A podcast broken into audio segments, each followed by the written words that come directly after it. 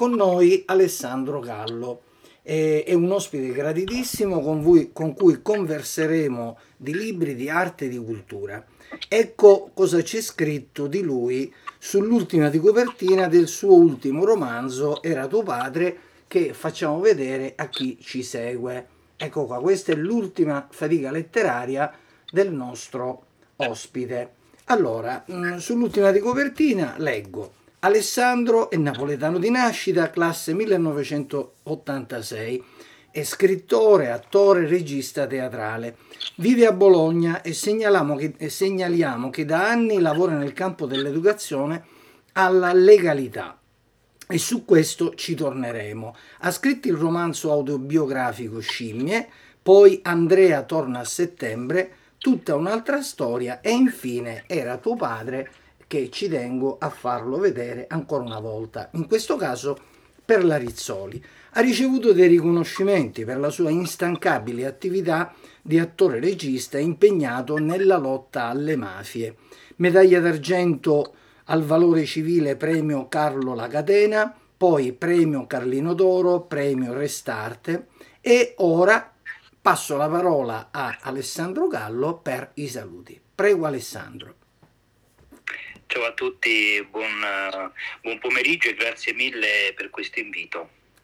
Ok, noi siamo felicissimi che tu abbia accettato questo invito e che abbia concesso questa intervista a Libri e altrove. Allora, cominciamo con le domande. Ti anticipo che alcune di queste domande sono state scritte mh, mm, e noi mm, ce le hanno mandate e noi le passeremo a te. Cominciamo con la prima. Già ho letto qualche nota biografica su di te, ma per chi ci segue potresti integrare con qualche altra informazione su chi è Alessandro Gallo?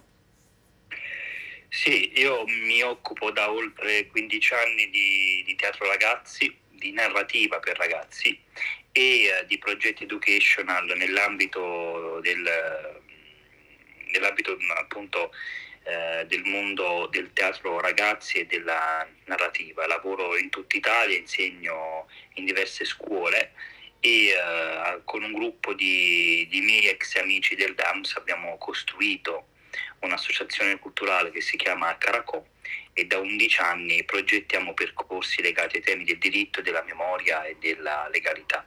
Quindi a 360 gradi la mia vita è attraversata e la faccio attraversare dai linguaggi creativi.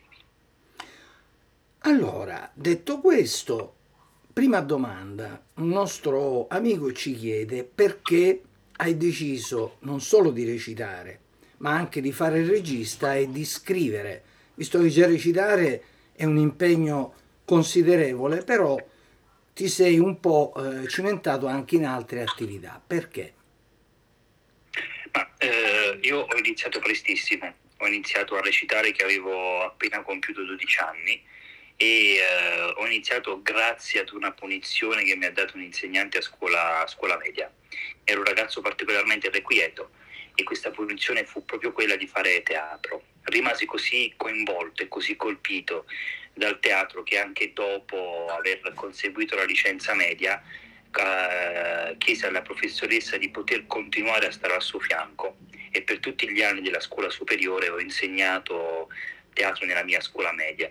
E poi fu lei che una volta preso il diploma mi ha indirizzato a Bologna al DAMS dove ho raggiunto l'università, mi sono iscritto al DAMS e ho intrapreso un percorso accademico e universitario. E durante questo percorso ho avuto la fortuna di uh, conoscere davvero cosa fosse la disciplina e la pratica, la pratica teatrale e da lì poi insomma non mi sono più staccato. Da quella punizione ad oggi passo tutta la mia vita, tutte le mie giornate eh, su un palcoscenico e se non sono su un palcoscenico sono ad una scrivania a scrivere progetti per il teatro. Quindi non si può parlare di munizione, si può parlare di premio. Per te è stato un premio salvifico. Esatto. Quando la scuola va nella giusta direzione, quindi eh, cioè, questo insegnante, si tratta di donna, uomo? È una professoressa. Una professoressa. Questo insegnante ha saputo incanalare le tue energie che altrimenti deragliavano. Esatto, non solo le mie, devo dire la verità, in tanti anni di laboratorio, anche quando ho, ho, ho vissuto il laboratorio come diciamo fratello maggiore, eh, la professoressa ne ha salvate di, di, vite, ne ha salvate di ragazzi che oggi sono rimasti nel campo comunque delle arti. Bello.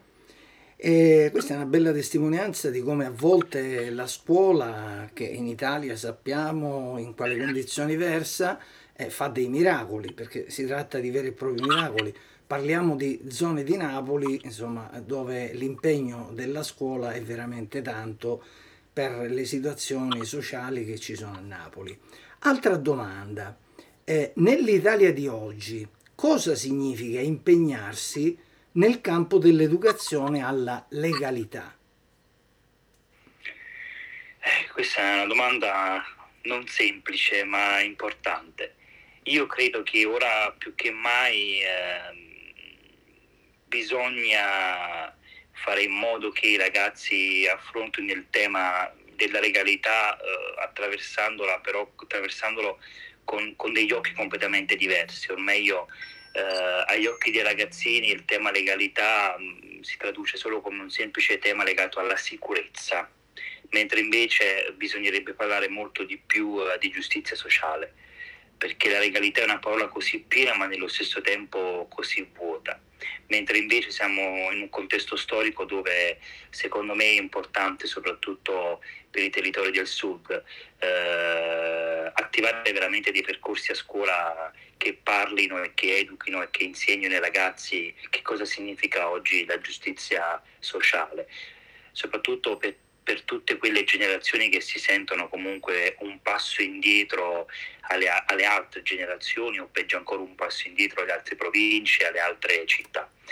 Entrare in una classe e attivare un percorso di educazione civica è facilissimo, ma non si fa altro che dire al ragazzo quali possono essere, quali sono i temi, eh, quali sono le metodologie e, e si sta solo ed esclusivamente all'interno di una disciplina didattica mentre invece ora più che mai il tema della legalità deve essere attraversato come una missione per questi ragazzi, deve essere qualcosa che va affrontato solo ed esclusivamente eh, attaccandoci al tema del sentimento, all'emozione. Eh, se stiamo su un piano prettamente didattico e scolastico non è altro che dire al ragazzino studia bene la paginetta e non comprenderla. Eh, e forse per farla comprenderla bisognerebbe appunto spostarci proprio in un altro perimetro, in un altro satellite, in un altro pianeta e per me quel pianeta è la giustizia sociale. Quindi tu praticamente dalle parole che hai detto comprendo che secondo te eh, educare alla legalità non bisogna farlo impartendo le solite lezioni cattedratiche e così via, perché l'alunno rimane distante e assolutamente indifferente. Bisogna entrare dentro l'alunno e si entra dentro l'alunno se lo si fa partecipare molto attivamente.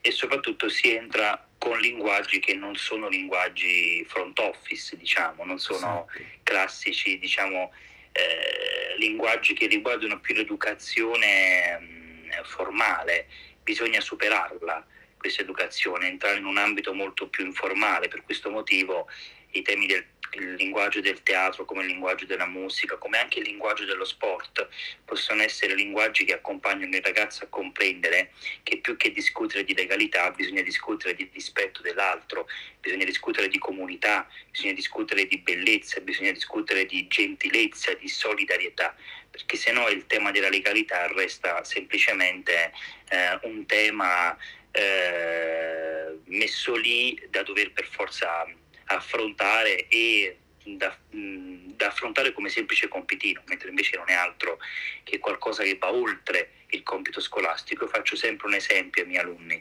Quando, mh, quando si parla di mafia in questo paese ci si affronta il tema solo ed esclusivamente immaginandoli come un sistema criminale e fin qui ci siamo.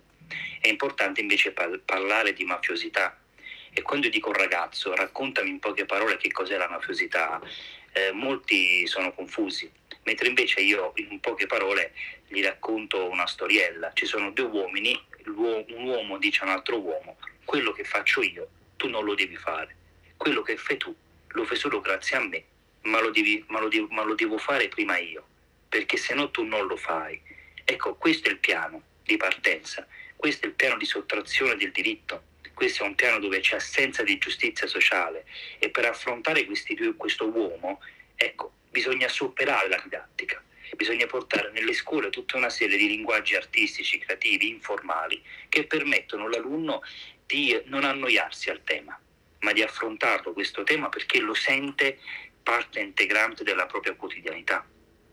Quindi, da quello che capisco, tu lavori affiancando alcune scuole in questi progetti. Quindi significa che ci sono delle aree, dei presidi, degli insegnanti che sono molto sensibili e favoriscono questo tuo ingresso nelle scuole. Sì, mm, io faccio una cosa banalissima, quando anche con i più piccoli ci chiedono di lavorare sul tema delle regole della cittadinanza attiva, noi portiamo il teatro. Sì. E noi portiamo il teatro come vero e unico strumento che può servire proprio a educare alla regola. Perché il teatro, tu non importa in scena tu chi sei, puoi essere il personaggio principale o puoi essere quello che sta dietro la quinta che chiude e apre il sipario. Sei prezioso allo stesso modo di quello che fa la parte principale perché sei dentro un processo comunitario dove tu devi però rispettare delle regole dei tempi, perché se non lo fai fai crollare l'intero meccanismo scenico. Ecco, noi di questo parliamo con i bimbi.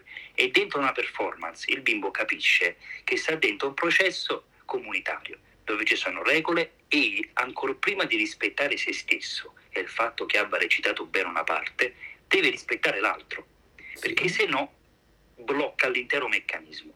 Cioè noi da lì partiamo e non parliamo mai di, di mafia, non parliamo mai di illegalità, eh, la prendiamo da, tutt'altro, da tutt'altra strada. È un'assunzione di forma mentis. Esatto. E adesso restiamo sempre in quest'ambito un attimino, che è molto molto interessante. Qualche parola invece sul progetto educativo Educativu. Mm-hmm. Sì, Educativu è, è un portale che lo abbiamo, fatto, lo creato durante il Covid, durante la quarantena, eh, siccome non volevamo assolutamente perdere i rapporti con tutte le nostre scuole e con tutti i nostri insegnanti e avevamo comunque il desiderio di portare a termine alcuni nostri progetti educativi, ci siamo inventati questo portale dove ci si può registrare e dentro al portale ci sono tutta una serie di contenuti teatrali, cinematografici, webinar e addirittura anche di gaming, dove il ragazzo può fruire eh, di alcuni prodotti sempre legati ai temi a noi, a noi cari, che sono il tema del, dei diritti, della memoria e della legalità. È stato un portale che ci ha permesso nel 20, 20, negli anni, nel 20, 21, una parte del 22, comunque di continuare le nostre attività. Poi è normale che una volta che ci hanno ridato la possibilità di tornare nelle palestre, nelle aule magne, nelle classi, abbiamo fermato il portale, o meglio, oggi è uno strumento che serve ai formatori che sono nelle classi, eh, serve come supporto diciamo, didattico a loro che sono nelle classi, hanno bisogno di, di portare dei tools, dei contenuti in più alle lezioni che facciamo frontali, perché noi insomma come la maggior parte mh, di tutte le persone che lavorano nel mondo della scuola, ad un certo punto hanno desiderato veramente ritornare nelle classi. Però è un portale che è nato per un'esigenza storica, è nato in un'esigenza storica importante e adesso pian piano lo stiamo declinando che più che essere un, un, supporto che sostituisce le attività live, è un supporto invece che serve proprio ad ampliare a far crescere le attività dal vivo. Quindi per chi ci segue eh, indichiamo questa Educa TV che può essere uno strumento importante per eh, portare avanti determinati discorsi. Adesso ci spostiamo un attimo e, ci, e focalizziamo nostra, eh, il nostro interesse su questo romanzo. Eh, io ci tengo che Alessandro Gallo parli di questo romanzo, ovviamente l'ho letto, sono rimasto entusiasta di questo romanzo. Era tuo padre per i caratteri della Rizzoli e a te la parola presenta a chi ci segue questo tuo romanzo. Sì, era tuo padre la, racconta la storia di tre fratelli, Camilla, Alberto e Giosuè, che sono figli di un importantissimo boss della Camorra. un boss loro, un padre, un padre boss che loro non hanno vissuto. Perché? Perché da bambini questo boss è dovuto scappare eh, latitante su, eh, su al si trasferisce in Emilia, ma continua comunque a portare avanti i suoi affari, che sono affari legati allo smaltimento del rifiuto tossico, affari legati al gioco d'azzardo. Nel frattempo i tre bimbi crescono eh, giù a Napoli, al fianco della madre, e non, non incontrano più il padre il padre lo conoscono solo ed esclusivamente attraverso storie che raccontano i giornalisti o addirittura elogi eh, delle persone all'interno del quartiere, quasi diventa una figura mitologica. E I tre fratelli sono diversi, mentre Alberto e Giosuè crescono e vogliono assolutamente assomigliare al papà, Camilla, che è la protagonista, invece decide di non voler assolutamente portarsi dietro questa eredità paterna, ma al contrario vuole difendere l'onore del nonno, nonno Carmine, che ha una piccola tabaccheria nel quartiere e che, che per lei è, come dire, simbolo della legalità e dell'onestà del successo da parte del nonno che ha raggiunto senza, senza, senza aver sottratto nulla a qualcuno accadono accidenti che non lo svelo per non spoiler, spoilerare il romanzo. Certo. I ragazzi sono costretti a raggiungere il nord, o meglio, Alberto e Giosuè decidono di voler finalmente presentarsi dal padre e, uh, e affiancarlo negli affari criminali.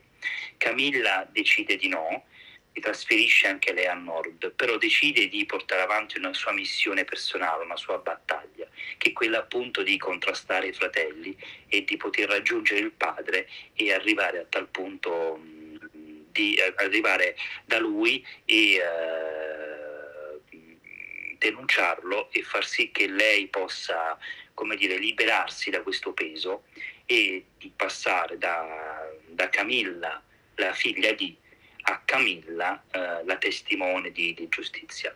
È un romanzo che eh, è diviso in due grossi capitoli. Il Giù al Sud io racconto l'evoluzione di una paranza dei bambini e di come questi ragazzini eh, in modo anche violento ostentano la criminalità e su al nord come gli stessi quando si trasferiscono su a nord, diventano praticamente dei colletti bianchi, si trasformano dal punto di vista fisico, ma anche linguistico, anche caratteriale, e, e di come la camorra oggi più che mai si è evoluta e spesso trasferisce su a nord questi personaggi come Alberto e come Giosuè proprio perché hanno puntato nel nord in Emilia alla più grande diciamo, lavatrice che gli permette di riciclare del denaro sporco.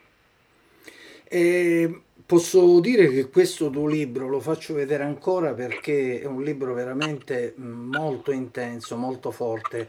Io l'ho giudicato tragicamente bello perché purtroppo mh, si parla di un fenomeno che è assolutamente tragico e mentre lo leggevo constatavo che quanto diceva il nostro grande Sciascia nel giorno della civetta la linea della palma sta salendo sempre di più, nel tuo libro ormai eh, insomma, le mafie hanno invaso tutto il territorio del nord. Mentre Sciascia faceva la previsione, tu ci dai la constatazione di questo fenomeno così tragico.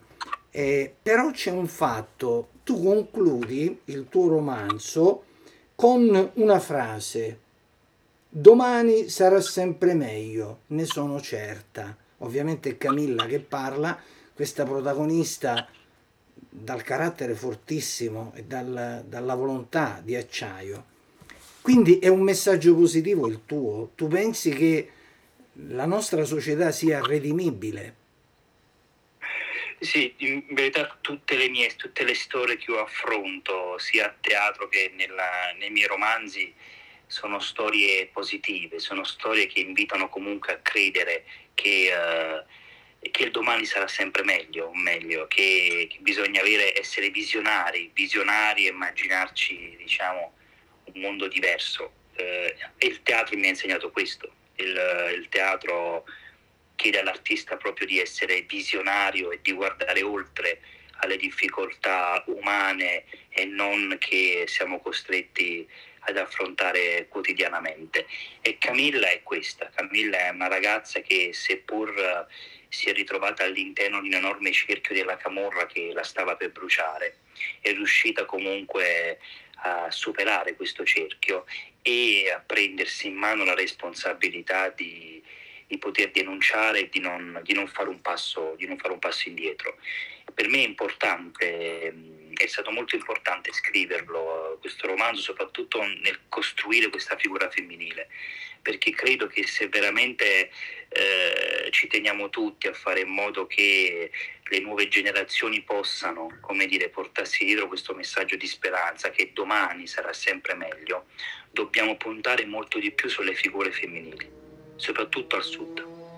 E sulle, fig- sulle donne, sulle ragazzine, noi dobbiamo assolutamente fare un investimento culturale importante, perché sono quelle che eh, riusciranno veramente a educare le future generazioni a stare lontano eh, da quel mondo, perché come dico sempre, soprattutto nel meridione, chi, chi riesce a, a, sviare un figlio, chi dà il nulla osta a un figlio nell'essere criminalmente appetibile, resteranno sempre le donne un figlio ascolta una madre, un figlio ascolta una zia, un figlio ascolta una nonna e noi su queste nonne, che su queste madri future che saranno, dobbiamo assolutamente fare l'investimento più importante. Nulla a togliere al genere maschio, però la figura femminile in questo meridione fatto di uh, un pericolosissimo familismo sulle figure femminili bisogna assolutamente investire tutte le risorse economiche e culturali che abbiamo. Certo, questo è un messaggio importante il tuo e sarebbe veramente eh, giusto che eh, i nostri politici indirizzino delle energie economiche verso questo obiettivo. Torniamo un attimo al fatto che tu sei un artista, mh, mm, insomma, completo a 360 gradi, attore, regista, scrittore arte e vita come si incontrano nel tuo quotidiano? Ma io dico sempre che tutto quello che... Mh, o meglio faccio un passo indietro, c'è un grande maestro del cinema che ho conosciuto che uh, ha sempre detto ai suoi allievi uh, raccontate quello che sapete, si chiama Ermanno Olmi. E io uh, di quello che Ermanno Olmi ci ha sempre chiesto, io cerco di, di portarlo avanti, nel senso che io eh, conosco benissimo le organizzazioni criminali, le conosco perché dal punto di vista umano, dal punto di vista personale, le ho vissute in casa. Eh, mio padre e mia cugina sono stati entrambi degli affiliati alla Camorra, sono cresciuto in un quartiere dove la Camorra ha dettato spesso le regole del gioco eh, ha dettato spesso il mio tempo all'interno della mia vita quotidiana. Ho vissuto quella che io prima raccontavo mafiosità come un mantra quotidiano. Eh, davanti a me c'è sempre stato qualcuno che mi ha sottratto qualcosa. Mi ha sottratto l'adolescenza, mi ha sottratto gli studi, mi ha sottratto il futuro. E quindi davanti a tutto questo, oggi, che sono un artista e che lavoro nel campo delle arti, eh, così come Ermanno mi ha insegnato, davanti a tutto questo non posso fare un passo indietro, non posso scappare. Devo raccontare questo, anche se raccontandolo significa comunque mettere in scena la mia vita, portare un pezzo di autobiografia. Anzi, io penso che da questa roba qui io non possa più scappare perché forse se racconto altro non sarei credibile e per me nell'arte la credibilità è tutto. E questa è una testimonianza secondo me molto importante per chi ci ascolta e così capiamo ancora di più eh, chi è il nostro ospite di oggi, Alessandro Gallo, questo giovane con tanta voglia di fare che si spende completamente per un progetto di vita veramente che va oltre eh, il, lo stretto perimetro della vita personale eh, della sua vita personale. E torniamo un attimo al tuo rapporto con i giovani e i giovanissimi. Come fai a spiegare a loro cos'è la cultura? Diciamo che non sono molto bravo a spiegare come un insegnante, però eh, li porto quotidianamente, pezzo dopo pezzo, passo dopo passo, li porto all'interno del, di un meccanismo che è quello appunto della, della, narrazione, che è quella del teatro, che poi a lungo andare lo capiscono da solo. Io eh, chiedo spesso ai miei ragazzi, chiedo spesso di essere, di essere protagonisti di una storia e di essere protagonisti eh, per una storia. E per farlo bisogna appunto conoscerla questa storia, per conoscerla bisogna studiarla, comprenderla perché sennò non si è in grado di, di raccontarla. È un processo lungo, sono laboratori lunghissimi che, che, io faccio sempre a fianco di altri miei collaboratori. E, e alla fine non spieghiamo a nessuno che cos'è una rivoluzione culturale però anche quando becchiamo il ragazzino più violento, anche quando abbiamo a che fare con il ragazzino più diffidente, alla fine diventa lui il leader della compagnia o il leader della classe che sta costruendo uh, un testo per un podcast. E quindi significa che siamo stati bravi, che ha capito veramente eh, do, do, dove si è collocato e di quanto sono importanti i linguaggi dell'arte per poter difendere, difendersi eh, perché è questo quello che cerchiamo di far capire ai nostri ragazzi. Se non sai, se non conosci, se non comprendi, non sei nulla. Ci tengo un attimino, se tu sei d'accordo, a ehm, sollecitarti a parlare del tuo primo romanzo che ti ha imposto all'attenzione di pubblico e critica.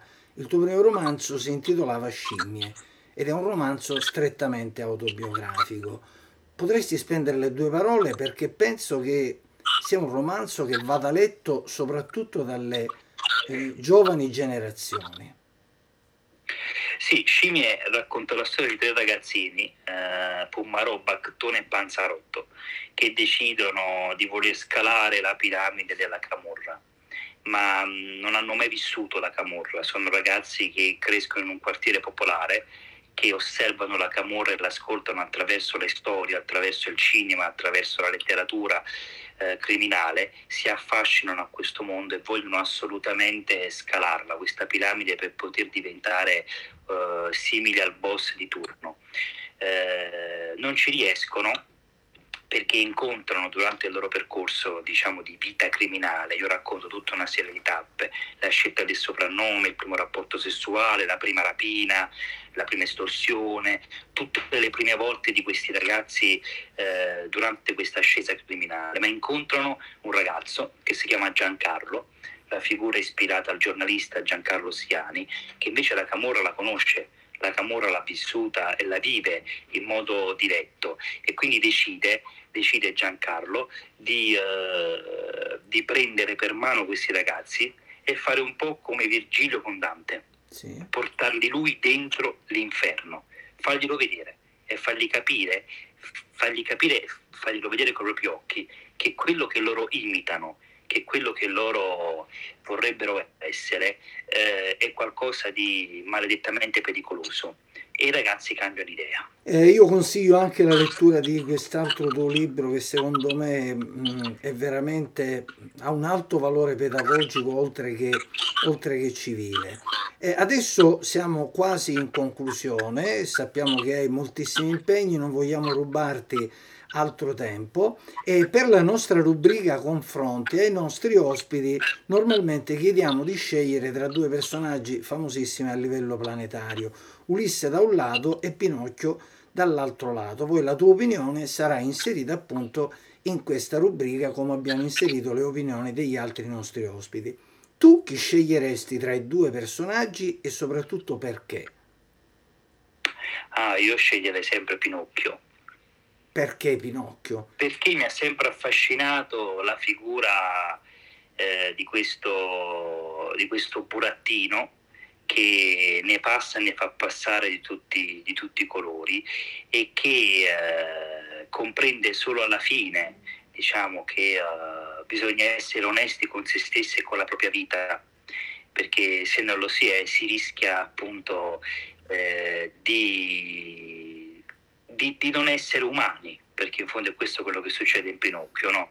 le sue bugie, la sua disonestà eh, lo lascia all'interno del perimetro della marionetta, che è una cosa che se ci pensiamo bene um, è un'immagine brutta, no? perché significa che tu sei, rispondi solo ed esclusivamente al comando di un altro, mentre invece se sei onesto, se, se rispetti la tua vita, il quotidiano, le persone che ti sono vicine, non hai bisogno di nessuno che ti comandi eh, o, che, eh, o, che, ti dica cosa devi essere e cosa devi fare, appunto sei umano e quindi mi ha sempre affascinato la, la favola del di Pinocchio. Bene, eh, io faccio vedere nuovamente il tuo ultimo romanzo, Era tuo padre, di Alessandro Gallo, nostro ospite oggi per libri altrove.